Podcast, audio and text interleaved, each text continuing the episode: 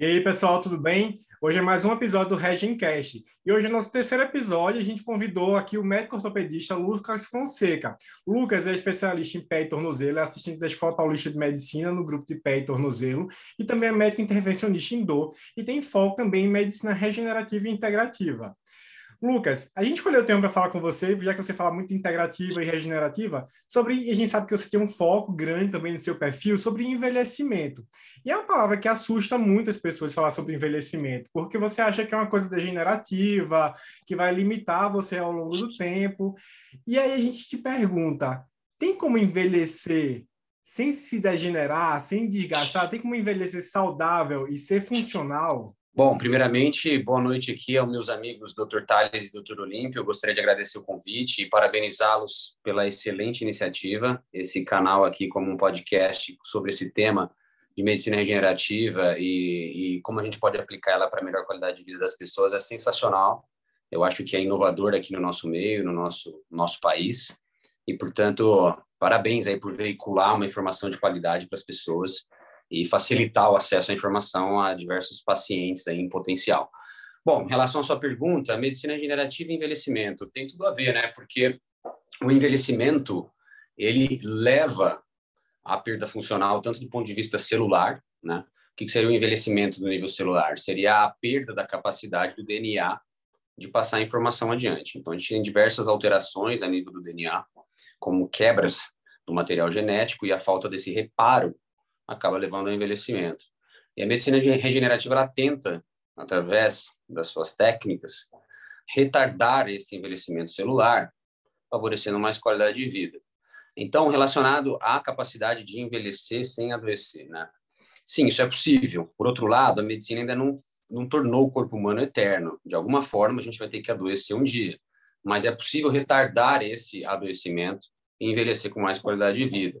Por exemplo, as evidências a respeito de atividade física e melhora da nutrição, da dieta, dos hábitos de vida saudável, mostram que um idoso, por exemplo, de 80 anos de vida, ele pode ter uma, um, um relógio biológico igual de uma pessoa de 50 anos.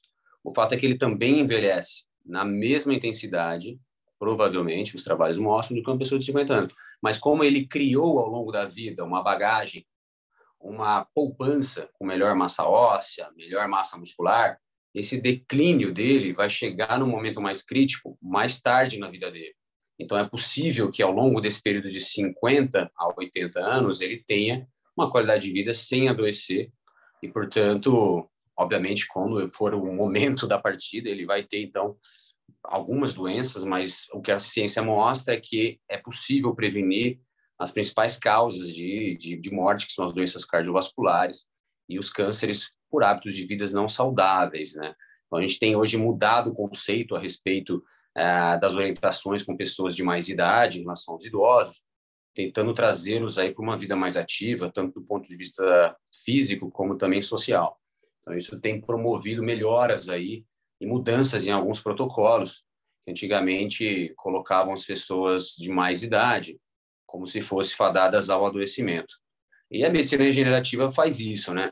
A tentativa de melhorar a saúde de uma articulação, por exemplo, nada mais é do que retardar o envelhecimento desse processo degenerativo, que é o envelhecimento celular, da, por exemplo, das células da cartilagem, das células das membranas que envolvem a articulação, das células dos tendões. Então, agregar o estilo de vida e essas terapias que têm o potencial de rejuvenescer o ambiente ali da, das células que estão sofrendo ali com, com a degeneração, realmente tem, tem, tem tudo a ver aí em retardar o envelhecimento e mantendo o envelhecimento saudável, né? Ah, o envelhecimento realmente, talvez uma das coisas que mais preocupa é essa questão da limitação, né? E você disse muito bem a parte celular, né, que vai acometendo o, as pessoas de uma forma geral. Existe um viés pelo menos meu, assim, de pensar sempre na parte articular, né, por ser ortopedista, mas a gente sabe também que Alzheimer, né, e outras coisas, outras situações, outras doenças também são bem limitantes. É, se você considerar, o que você consideraria, assim, como os eventos que mais limitam as pessoas durante o processo de envelhecimento, Lu? Boa pergunta, né? Quando a gente fala de doenças, por exemplo, como você citou, neurodegenerativas, é, sem dúvida nenhuma, eles são um, grandes limitadores aí da, da autonomia do idoso, né? E da capacidade dele de se relacionar, da independência e da questão social, né? Puxando a sardinha um pouquinho sobre a longevidade, tem vários trabalhos mostrando hoje nas tais blue zones, né? São as zonas que as pessoas vivem mais ao redor do mundo, que o fator de social e comunitário ele é muito importante para manter, ah, enfim, o cérebro ativo e a longevidade. Né? Então, essa questão aí da saúde mental, da saúde cerebral, ela é fundamental. Então, sem dúvida, ela é um fator uh, muito limitante no envelhecimento. E o que acontece do ponto de vista celular é basicamente a mesma coisa, né? Seria o acúmulo de substâncias inflamatórias, tanto no sistema nervoso central, por exemplo, como acontece no Alzheimer, assim como o acúmulo de substâncias inflamatórias nas articulações, como você falou, a gente também puxa sempre a sardinha para o nosso lado. Sem dúvida nenhuma, a artrose ela é o evento talvez mais característico, né? Tem alguns trabalhos que mostram que depois de 60 anos de idade, a artrose ela acarreta um fardo na sociedade maior até do que uma doença cardiovascular, porque ela é quase onipresente. O fato é que é possível viver com artrose sem dor. A medicina regenerativa ajuda nesse sentido, atividade física também. Então, acho que a artrose seria um grande evento limitador, que é uma degeneração, um desgaste da articulação. Ela causa dor e gera um ciclo vicioso, porque ainda a gente tem esse paradigma de que dor as pessoas devem ficar mais paradas, e esse medo do movimento, essa, esse sedentarismo prejudica a saúde cardiovascular e, consequentemente, também a saúde cerebral. Então, basicamente, esse tripé, né, articulação, o sistema cardio, o sistema músculo-esquelético, sistema cardiovascular e o sistema nervoso central, barra as doenças neurodegenerativas, são os eventos mais limitantes do ponto de vista social, da, da, da capacidade física e aptidão, e também o fato de se movimentar sem dor, né?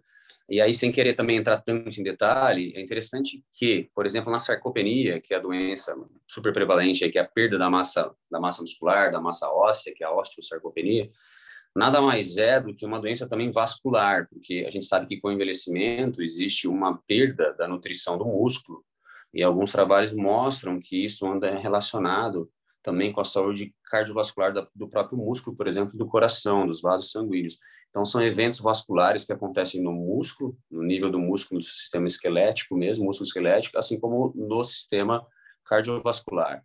Então, esses três, os, os três fatores aí, músculo esquelético, cardiovascular e neurodegenerativo, eles andam de mão dada. E é interessante para que a gente comece a pensar em mecanismos de combater isso, é, basicamente a gente estaria prevenindo ou ajudando a tratar essas três frentes, né? Então, esses três é, dificultadores aí do e só vou puxar uma sardinha agora para o meu lado, que é da anestesia, que eu acho que a medicina regenerativa ajuda muito isso também, que você posterga uma cirurgia com a medicina regenerativa, então a terapia pré-cirúrgica. E a gente sabe que nos pacientes, principalmente acima de 70 anos, quando eles se submetem a uma cirurgia, você tem uma maior incidência de distúrbio cognitivo pós-operatório. E esse distúrbio cognitivo pós-operatório aumenta a mortalidade do paciente em seis meses, ou seja, o paciente tem maior chance de diminuir sua cognição, diminuir a compreensão, diminuir sociabilidade, e vai ter uma restrição de movimento também, e você vai ter um aumento de metabolismo dele, catabolismo, inclusive, aumento de sarcopenia. Então, é até uma vantagem da medicina regenerativa essa. Você postergar essa cirurgia que poderia ser desnecessária e pode levar a um desfecho negativo, inclusive, do paciente idoso. E... É, e, mas, Lucas, você falou aí de atividade do paciente, é, atividade cerebral, e puxando um pouco no meio que a rotina do dia a dia, é, dieta, é, que a gente come acelera, retarda, ajuda a retardar ou aumenta, se acelera mais ainda esse envelhecimento, esse envelhecimento articular e muscular também, assim como a atividade física, a gente tem vários benefícios, mas assim, a atividade física tem limite, tudo pode, ou tem restrição, ou não tem evidência de tanta coisa assim? Então, um excelente ponto que você tocou a respeito desse, dessas questões com relação à, dieta, se ela piora ou, ou, melhora o envelhecimento, a atividade física se pode ou não pode, o que pode ou não pode. A literatura é difícil a gente discernir um ponto isoladamente, porque as evidências são favoráveis, mas quando existe uma intervenção, ela vem normalmente com várias alterações do estilo de vida. Por exemplo, esse ano saiu um trabalho, uma revista muito conceituada, que acho que, se não me engano, chama Cell Aging, a respeito da reversão da idade epigenética uh, com mudanças no estilo de vida em um curto período de oito semanas, mostrou uma reversão de três anos em relação aos controles. E, por exemplo, nesse trabalho, uma das intervenções era a alteração da dieta.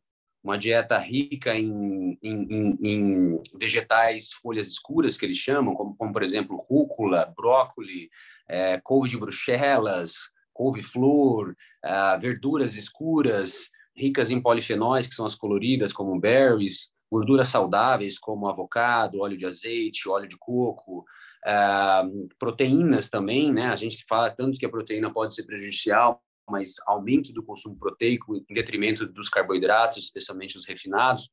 Fora isso, eles mostraram técnicas de relaxamento, como, por exemplo, a aprendizagem de respiração e atividade física. Atividade física 30 minutos por dia, pelo menos, incluindo dois exercícios de força ah, dentro desses cinco exercícios de 30 minutos, ou seja, dois exercícios de força, treino resistido adicionais.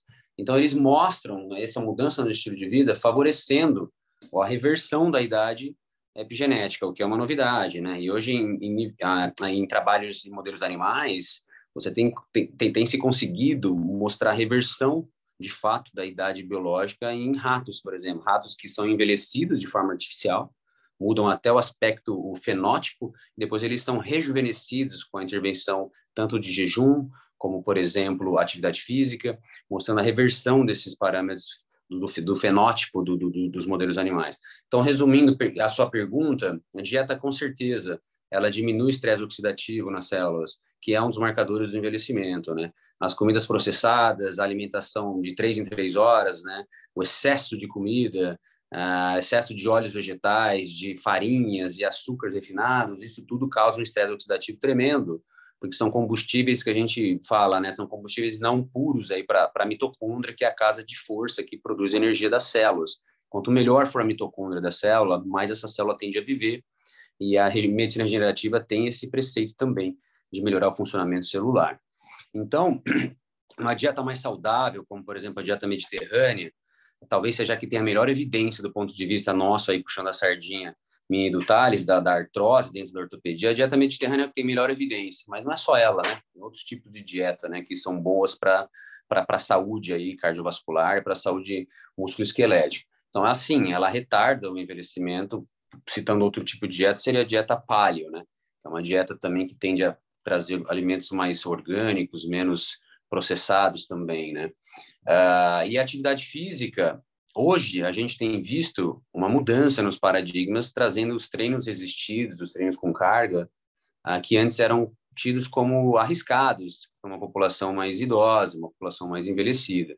É lógico que pacientes aí moribundos ou pacientes pós acidentes vasculares, infartos, AVCs, você não vai colocar ele para sentar e fazer um supino, mas hoje você já vê em alguns hospitais protocolos de reabilitação colocando esses pacientes em academia, levantando peso, obviamente supervisionados, né? Então, é, a mescla, a gente tem que adaptar o tipo de paciente, mas sem dúvida nenhuma, o exercício com carga, ele tem grandes benefícios. Se esse for um paciente com uma relativa saúde cardiovascular, a gente sabe hoje pela literatura que os treinos de, de carga, né, esses treinos existidos, eles também melhoram a saúde cerebral alguns trabalhos em mostrando melhora da cognição com o uso de treino de força. Então a gente tem que mudar um pouco o paradigma que o treino de força, né, para esse paciente, ele não é para perder gordura, para emagrecer. O treino de força é para longevidade, é para cognição e é para retardar o envelhecimento. Um dos marcadores mais iniciais do envelhecimento, da sarcopenia, é a, é a perda de força, que vem antes, às vezes, do que da perda da massa. Uma forma simples da gente medir isso é a força de preensão palmar, né, que é o grip strength. Você vê a perda de força como um marcador uh, uh, uh, importante na evolução da doença. Outra questão interessante é que algumas evidências mostram que provavelmente a atividade física e esses treinos, né, eu acredito que, pelo que eles mostram, o treino resistido mesclado com aeróbico seria o ideal. O treino aeróbico também é importante. Mas a atividade física, de forma genérica, ela é o fator isolado mais uh, preditor de longevidade, né? Até postei recentemente uma referência em que a, a quantidade de benefícios que a atividade física promove é mais intenso do que ah, os malefícios que fumar ou ter diabetes causam na longevidade. Tem trabalho que mostra que a atividade física aumenta, aumenta a longevidade em cinco, oito vezes, enquanto que o diabetes diminui em três vezes, por exemplo. Então, isso é muito interessante. Então, assim, atividade física pode tudo? É relativo, né? A gente tem que fazer uma adaptação aos pacientes. Mas, agora, de novo, puxando a sardinha para o nosso lado músculo esquelético. Nesse conceito que a gente falou, antigamente se achava que um paciente com artrose não poderia fazer, por exemplo, um treino de impacto. E hoje tem trabalhos mostrando os benefícios para a cartilagem da articulação com treinos de impacto, com treinos de carga. A maior produção de ácido hialurônico intraarticular, que é o principal glicosaminoglicano da articulação. O aumento na deposição de colágeno dentro da cartilagem com treinos de carga. E isso está intimamente relacionado à capacidade do idoso de permanecer envelhecendo sem adoecer, para ele ficar mais ativo. Então, assim, é, acho que é o momento de desmistificar as coisas. Obviamente que, de novo, a gente tem que adaptar a realidade de cada paciente, mas hoje em dia já não se aceita mais você pegar um paciente no consultório e falar para ele, olha, você vai fazer a sua caminhada em volta do quarteirão e, e pronto. Não, esse é um paciente que ele tem que progredir sempre, né? Começa com o quarteirão, ok, vai passar por uma avaliação com especialistas também, mas vai ser introduzido em novas atividades. Quem sabe ele poder fazer um treino resistido, um treino de carga, mesclar com um treino aeróbico. As orientações básicas que a OMS fala são 30 minutos, cinco vezes por semana. Então, a gente teria que ter 150 minutos de atividade moderada, aeróbica, né? ainda com conceito de aeróbico, e dentre essas, acrescentando duas atividades de treino resistido de força, né? adaptando ao paciente. De forma geral, a gente orienta aí de 60% a 80% da frequência cardíaca basal desse paciente, da frequência cardíaca máxima, que seria um treino relativamente seguro, né? Se esse paciente tem algum fator de risco mais importante para algum evento cardiovascular. Mas, enfim, é um, a gente vive um momento de, de, de, inovação, né, de desmistificação, e a gente precisa estar aberto a, a esse tipo de informação para orientar os pacientes melhor, para que eles vivam mais e melhores, né? E não colocar o paciente idoso como um, como um doente e isolar ele na sala de estar, no sofá e as voltinhas em volta do quarteirão, né? É, você tocou em vários pontos aí que particularmente me chamam muita atenção, né? Principalmente a questão do exercício. E a gente já vê que realmente o que tem acontecido é essa desmistificação, né? Dos, às vezes a gente tem aquele costume de falar, não, é, esse tal pessoa, tal paciente, ele é fraquinho porque é velhinho, né? Então a gente já não entende mais que a pessoa idosa, ela, ela necessariamente seja fraquinha, né? E para quem ainda está meio sem entender um pouquinho da regenerativa, porque às vezes a gente fala, a gente já falou de infiltração, aí agora a gente falou de dieta, de exercício. Então, para quem é, quer entender um pouquinho mais da regenerativa, como que ela poderia, então, em termos práticos, assim, ajudar na prevenção ou na melhora do, do, do envelhecimento, né? Bom, é, eu acho que a regenerativa ela tem, tem crescido tanto ultimamente com algumas evidências. É bom a gente lembrar também que uh, nada serve para tudo, né? Então a gente também tem evidências na regenerativa, obviamente, de, de, de, não benefício em relação a algumas intervenções, em relação a placebo, por exemplo. Uh, mas o conceito de regenerativo ele tem se ampliado, né? É bom a gente lembrar que a gente não trata, quando se fala de regenerativa, só de músculo esquelético tem diversos trabalhos in vitro, in vivo, especialmente para doenças cardiovasculares, doenças neurodegenerativas, uh, até uh, órgãos inteiros sendo transplantados através da medicina regenerativa, né? Mas especificamente o que você tocou, hoje a gente tem ampliado os conceitos também, trazendo um pouco da medicina integrativa, porque ambas andam juntas, né? Então, a, a, a qualidade de vida, né, a atividade física, a melhora do sono, né, a gente sabe que o sono em menos de sete horas por noite é muito prejudicial para o metabolismo do paciente. Isso tem tudo a ver, porque isso piora a saúde é, a nível celular mesmo, né? Ah, por exemplo, uma dieta com muito, muito, uh, muito alimento processado, isso acaba acarretando uma piora da função nível celular. E, então, a gente tenta, dentro do conceito da regenerativa, abordar essas questões de metabolismo, de estilo de vida, para que haja um melhor ambiente para essas células.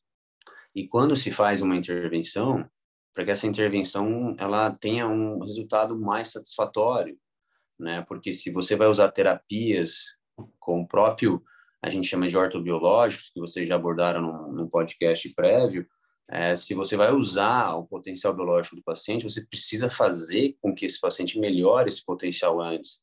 E é o que a gente chama aí o famoso preparo do solo. Então, há, é, uma necessidade de se abordar esses pontos, né? Esse tripé de atividade física, dieta e sono, isso é fundamental. Né? São diversos trabalhos mostrando isso. Né? Então, isso vem antes, né? Para que esse paciente tenha já uma melhora né, dos seus sintomas, e aí sim utilizar desses produtos biológicos dentro do que se é autorizado no nosso meio e dentro do que é possível dentro da questão acadêmica barra pesquisa clínica, poder fazer essas intervenções para melhorar as dores, né?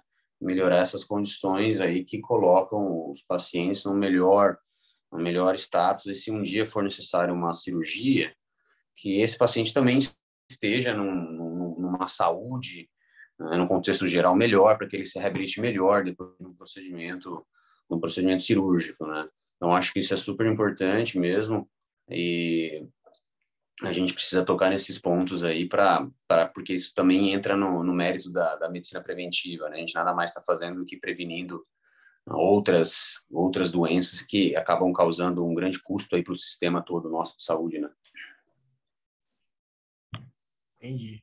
Ô, Lucas, você complementou muita coisa que a gente até falou no podcast anteriormente e falou muito sobre, principalmente que a gente queria saber, que sobre dieta e exercício físico, até pela própria produção de ácido hialurônico, que é a coisa que a gente já falou no podcast anterior, e como isso melhora a qualidade de vida e funciona até como uma terapia anti-aging do paciente, e caso ele precise de alguma intervenção, o melhor jeito de se recuperar.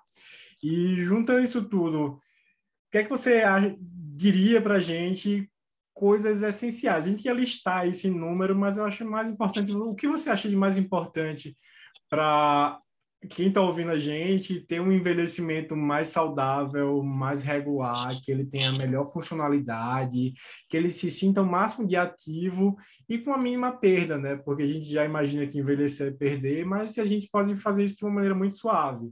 E o que, é que você acha que é o mais importante? Assim, o, o que você listaria que não pode faltar na receita do bolo do envelhecimento? Excelente pergunta novamente, né? Só lembrei agora aqui de um, de um fator interessante a respeito da medicina generativa com estilo de vida. Tem evidências muito interessantes mostrando que a atividade física, imediatamente antes de um procedimento regenerativo, de uma, de uma terapia celular, e também imediatamente após, aumenta o potencial dessas células, por exemplo, que a gente chama de célula mesenquimal, uh, de se proliferar mais e se diferenciar mais. Então, os exercícios também, os exercícios resistidos, eles são capazes de promover uma diferenciação mais favorável dessas células, que são células indiferenciadas, numa linhagem de célula que favorece o reparo de uma lesão. Por exemplo, tem trabalho mostrando que a atividade física faz com que essa célula mesenquimal, que ela pode se desviar para uma linhagem adipogênica, uma linhagem de gordura, ou uma linhagem de célula do osso, osteogênica. A atividade física consegue fazer essas mudanças que a gente chama epigenéticas, mudam ali a capacidade de expressão dos genes dessa célula para que ele vá em direção a uma linhagem mais favorável. Então, só puxando a sardinha da questão que a gente falou da medicina regenerativa com um conceito mais amplo, você promover essa mudança nos estilos de vida, você coloca essas terapias num favorecimento a, a, a, em direção ao reparo do tecido lesado, favorecendo que também essas células não só não, não só estejam num ambiente mais saudável, mas também promovendo uma mudança direta nessas células favorecendo que elas vão então em direção a essa a essa regeneração tecidual mesmo, né? Bom, em relação à sua pergunta, como como poder colocar isso em, em, pautas, né? Eu acho que o grande ponto seria a mudança na mentalidade das pessoas hoje em dia, de que, como foi o primeiro ponto que vocês tocaram, de que envelhecer não significa adoecer. As pessoas precisam querer, né? A gente, como aquela famosa frase, antes da gente querer imprimir uma mudança ou um tratamento no paciente, ele, a gente precisa perguntar primeiro se ele está disposto. Então, as pessoas precisam estar dispostas a se informarem e a procurarem ajuda para mudar o estilo de vida, o envelhecimento, a saúde. Aí, diante disso, eu acho que o mais importante seria as pessoas serem mais ativas, se moverem mais.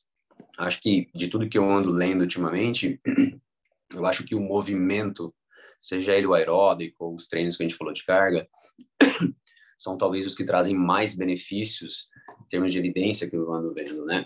Tanto na saúde mental, mostrando melhora do nível de cognição. Tem um trabalho de Harvard, por exemplo, mostrando que 10 a 15 minutos de caminhada leve, que eles chamam de brisk walk, melhora os testes de cognição. 15 minutos, 15 minutos por dia. Então, se mover mais. Ah, eu não consigo numa academia. Hoje a gente está em tempos de pandemia. A gente se cansa no consultório de ouvir isso, né? Ah, não dá para ir, pandemia. Volta no quarteirão. Volta no quarteirão de máscara. Isso é melhor que nada. Então, se movimentar mais. Se informar mais a respeito de alimentos que causam menos malefícios ao corpo. A gente vê um monte de alimento aí hoje que fazem mal. Então, menos comida processada, mais comida de verdade. Menos abrir, abrir embrulhos e sim descascar mais, comidas mais naturais, ou seja, menos comida processada, mais comida natural. Hoje, pelo estilo de vida moderno, as pessoas, né, pelas facilidades aí dos iFoods e dos Raps, a gente se movimenta cada vez menos e compra cada vez mais comidas processadas, mesmo sem a gente saber. Então, menos farinha, menos óleo vegetal, é fundamental para diminuir esse estresse oxidativo na célula, que tem tudo a ver com a medicina regenerativa menos açúcar, mais sal. É estranho falar isso, né? Mas mais sal. O sal é saudável se for o sal certo, né? O sal tem vários minerais, não esse sal refinado que a gente vê nas, nas, nas prateleiras dos supermercados.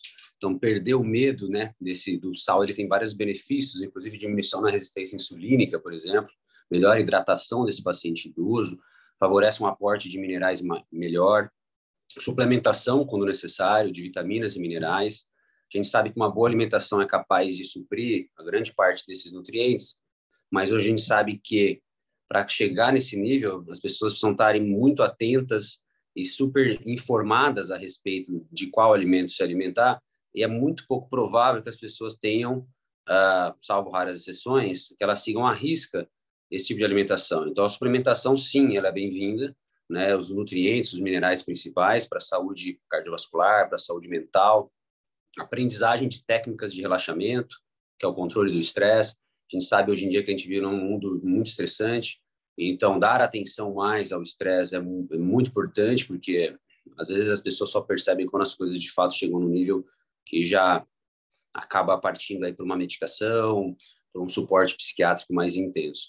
Então, é saúde mental, alimentação, movimento e sem dúvida nenhuma o sono, né? O sono tem vários benefícios para o metabolismo, para a saúde mental, para a saúde celular. Eu acho que isso seria seria o mais importante que a gente teria que abordar com os pacientes e também traçar um plano de tratamento, né? É fácil falar, mas às vezes as pessoas saem do consultório sem saber como começar isso. Então a gente precisa prover os pacientes também o caminho das pedras, né? Eu acho que isso seria o mais importante para gente a gente tocar em linhas bem bem genéricas e puxando a sardinha também um pouquinho mais aí para um estilo de vida mais natural, o contato aí com, com, com, mais com a natureza, com o sol, isso aí mostrando em alguns trabalhos aí a melhora no, no, no, nos índices aí de cognição e de marcadores inflamatórios, né? A gente sabe que isso é importante também, tentar trazer um pouco dessa realidade, um pouco dessa dessa questão mais da evolução, né, da, da, do ser humano, né? a respeito de onde a gente veio. E também isso, só para finalizar, traz a gente para uma realidade de, de, de, trazer o corpo e o nosso ambiente, né, as, as células do corpo, para uma realidade de que, diferente do que a maioria das pessoas vivem hoje, né, porque a gente vive num ambiente hoje que eu, é como se as nossas células pensassem, ah, eu não preciso me defender, eu não preciso lutar pela sobrevivência, eu já tenho tudo. Então, é alimento demais, são muitas facilidades, então tem alguns estudiosos, né? Por exemplo, tem um estudioso muito famoso de Harvard, que ele tem um laboratório muito, talvez um dos mais famosos a respeito de longevidade e de mecanismos moleculares mesmo da longevidade, que ele fala isso, né? A gente precisa viver um pouco mais da, da hormesis, né? Que é colocar dificuldades para o corpo para que ele desenvolva mecanismos de lutar contra doenças. Isso mostra a ativação de genes que lutam pela longevidade. Então, uma das formas de se fazer isso é, de fato, o exercício físico, é, por exemplo, comer menos ou uma restringir a janela alimentar, fazer um jejum mais prolongado, eventualmente, você ativa uma cascata de genes, uma expressão gênica favorável para a longevidade, e o que é o contrário de que acontece com esse estilo de vida ocidental hoje em dia, em que é o corpo não desenvolve mecanismos de defesa. Isso está provado em laboratório, já se sabe os mecanismos moleculares e os genes que são ativados quando você coloca esse tipo de, de, de medida, por exemplo, como, como um jejum intermitente, por exemplo. Né? Então, é, eu acho que é estar atento a, a, a criar mecanismos mais favoráveis e, eventualmente, colocar o corpo sob certa dificuldade, né? para me melhorar esse mecanismo celular de reparo e de regeneração tecidual. Acho que isso tem tudo a ver mesmo. Bom, é, a gente tocou em vários pontos aqui, e pontos que muitas vezes a gente não consegue, obviamente, esgotar tudo aqui durante essa conversa, mas acho que o objetivo foi atingido de despertar o interesse, ajudar a divulgar essa essa especialidade, mostrar um pouquinho mais dessa abordagem da regenerativa para os pacientes ou para aqueles que querem conhecer um pouquinho mais. E você faz isso com muito bem, né? Deixo aqui meu minha admiração aí pública, né, pela forma como você mostra, fala as coisas, né, e, tem um entendimento de tantas áreas assim. E então é um prazer para nós ter recebido você aqui no nesse nosso podcast. E quem quiser conhecer um pouquinho mais aí sobre o seu trabalho, você que é bastante ativo aí no, no Instagram, né? Sempre postando alguma coisa. Quem quiser conhecer um pouquinho mais aí sobre você, entender um pouquinho melhor como faz, quem quiser te encontrar aí, como é que faz? Bom, eu tenho um Instagram, eu ainda preciso aprender muito aí com vocês de como veicular a informação de uma forma mais, mais, mais acessível, mais natural. E também deixo aqui claro a minha admiração por vocês, por essa iniciativa. É, aprenderei aí muito com o podcast de vocês para melhorar um pouco a minha, a minha comunicação também. Meu Instagram é arroba Fonseca. É, quem quiser me seguir, será um prazer. E trocar informações e ideias novas aí. Muito obrigado aí pela, pelo convite. Parabéns mais uma vez.